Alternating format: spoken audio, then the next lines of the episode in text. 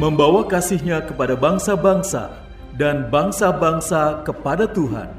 Melalui program Meaning of Life, terimalah salam dari kami untuk seluruh sahabat jangkar kehidupan.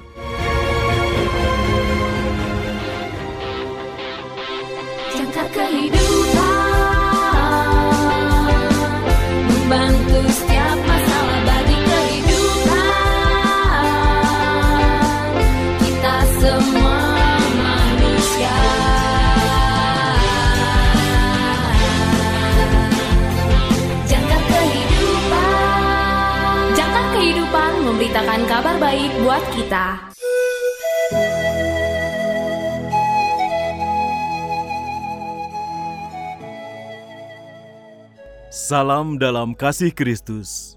Selamat berjumpa kembali sahabat terkasih dalam program renungan Meaning of Life. Renungan pada hari ini berjudul Terimalah secara pribadi, ditulis oleh pendeta Dr. Michael Ziegler, pembicara dari The Lutheran Hour. Nas Alkitab pada hari ini diambil dari Lukas pasal yang ke-16 ayat 19 sampai dengan 21a ayat 22 sampai dengan 31. Lukas pasal 16 ayat 19 sampai dengan 21a dan ayat 22 sampai dengan 31. Inilah firman Tuhan. Ada seorang kaya yang selalu berpakaian jubah ungu dan kain halus dan setiap hari ia bersukaria dalam kemewahan.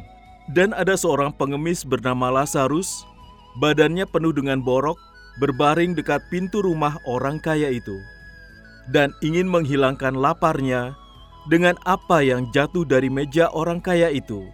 Kemudian matilah orang miskin itu, lalu dibawa malaikat-malaikat ke pangkuan Abraham. Orang kaya itu juga mati, lalu dikubur, dan sementara ia menderita sengsara di alam maut, ia memandang ke atas. Dan dari jauh dilihatnya Abraham dan Lazarus duduk di pangkuannya. Lalu ia berseru, katanya, Bapak Abraham, kasihanilah aku, suruhlah Lazarus supaya ia mencelupkan ujung jarinya ke dalam air dan menyejukkan lidahku, sebab aku sangat kesakitan dalam nyala api ini. Tetapi Abraham berkata, Anak, ingatlah bahwa engkau telah menerima segala yang baik sewaktu hidupmu, sedangkan Lazarus segala yang buruk. Sekarang ia mendapat hiburan dan engkau sangat menderita. Selain daripada itu, di antara kami dan engkau terbentang jurang yang tak terseberangi, supaya mereka yang mau pergi dari sini kepadamu, ataupun mereka yang mau datang dari situ kepada kami, tidak dapat menyeberang. Kata orang itu, "Kalau demikian, aku minta kepadamu, Bapa, supaya engkau menyuruh dia ke rumah ayahku, sebab masih ada lima orang saudaraku, supaya ia memperingati mereka dengan sungguh-sungguh, agar mereka jangan masuk kelak ke dalam tempat penderitaan ini. Tetapi kata Abraham, ada pada mereka kesaksian Musa dan para nabi. Baiklah mereka mendengarkan kesaksian itu. Jawab orang itu, "Tidak, Bapak Abraham, tetapi jika ada seorang yang datang dari antara orang mati kepada mereka, mereka akan bertobat." Kata Abraham kepadanya, "Jika mereka tidak mendengarkan kesaksian Musa dan para nabi, mereka tidak juga akan mau diyakinkan, sekalipun oleh seorang yang bangkit dari antara orang mati." Sahabat yang terkasih, dalam banyak budaya cerita tentang kehidupan setelah kematian sering kali menggambarkan sebuah perpecahan. Dikatakan bahwa orang-orang akan dikelompokkan untuk menerima imbalan atau pembalasan tergantung pada apakah mereka berbudi luhur atau jahat dalam kehidupan ini. Sepertinya orang selalu beranggapan bahwa tindakan kita sesuai perbuatan kita, dan kematian bukanlah pelarian dari beberapa harapan. Yesus menegaskan bahwa akan ada pembagian terakhir setelah kematian. Namun, yang menarik dari kisah Yesus adalah penyebab perpecahan. Mendengarkan adalah yang terpenting, bukan apakah saudara diberkati dengan kekayaan atau tidak punya apa-apa, bahkan bukan apakah orang mengira saudara berbudi luhur atau jahat. Tidak, Yesus berkata bahwa Semua itu bermuara pada kata mendengarkan, mendengarkan Musa dan para nabi. Sahabat yang terkasih, jika saudara mendengarkan Musa dan para nabi, saudara akan mendengar dari mana kematian berasal dan mengapa kita mati. Kitab Kejadian, buku pertama Musa, mengungkapkan bahwa kematian datang ke dunia karena umat manusia melanggar iman kepada Tuhan. Kematian datang karena kita menolak untuk mendengarkan Tuhan. Yesus datang untuk membalikan kematian dan akibat-akibatnya dengan mengatasi masalah pada sumbernya. Dia datang untuk mengkonfirmasi apa yang telah diberitahukan oleh Musa dan para nabi. Tetapi jika saudara tidak mau mendengarkan Tuhan dan mempercayai janji-janjinya di dalam Yesus, maka kematian dan neraka hanya akan mengungkapkan apa yang sudah ada yaitu pengucilan diri sendiri karena tidak mau menerima undangan gratis Tuhan untuk hidup. Yesus menceritakan kisah ini bukan untuk menjawab keingintahuan kita tentang akhirat. Dia mengatakannya sebagai peringatan pribadi untuk membawa kita kembali kepada Tuhan. Dan dengan kematian dan kebangkitannya, dia menjadi penggenapan kisah Musa dan para nabi, yaitu kisah tentang Tuhan yang mati untuk mengampuni kita dan hidup untuk bersama kita. Ketika Yesus bangkit dari kematian, dia menyeberangi jurang ke dalam pengucilan diri saudara. Satu-satunya pertanyaan adalah, maukah saudara mendengarkan Tuhan?